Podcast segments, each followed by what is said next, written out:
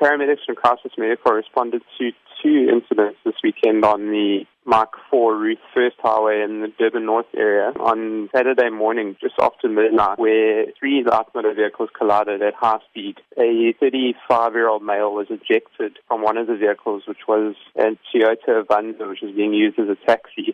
He suffered fatal injuries and was declared deceased on arrival. 9 other people from the three vehicles involved sustained injuries ranging from minor to moderate, with one of them, a 27-year-old female, suffering traumatic head injuries, and advanced life support paramedics were called in to stabilize her before she was taken through to King Edward Hospital for further care. Were there any other people injured from the other vehicles that was involved in the accident? The reports from the scene suggest what happened was a Ford Fiesta was traveling obviously on the carriageway, which was heading southbound towards the Durban CBD, and when it collided with the rear of the Toyota Avanza, causing the Avanza to overturn and collide into the rear of a Polo Vivo. The Ford then spun out, careened off the roadway, and landed up in the bush. The occupants of that vehicle sustained minor injuries only. From the other vehicles, the injuries were mostly minor to moderate. Now, you were saying that over the weekend there was a number of incidences. Tell me about the second one. So the second incident we saw also on the M4 Ruth First northbound heading towards Umshlanga. The South African Police and Metro Police Services were conducting a roadblock operation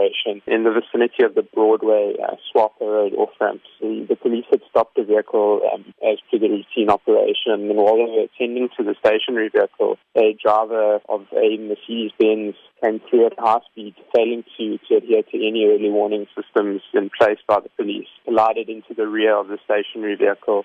3 occupants of the stationary vehicle sustained injuries, one of them sustaining life-threatening injuries. The driver of the offending vehicle didn't suffer any injury at all, and he was remanded into the custody of the South African Police Services.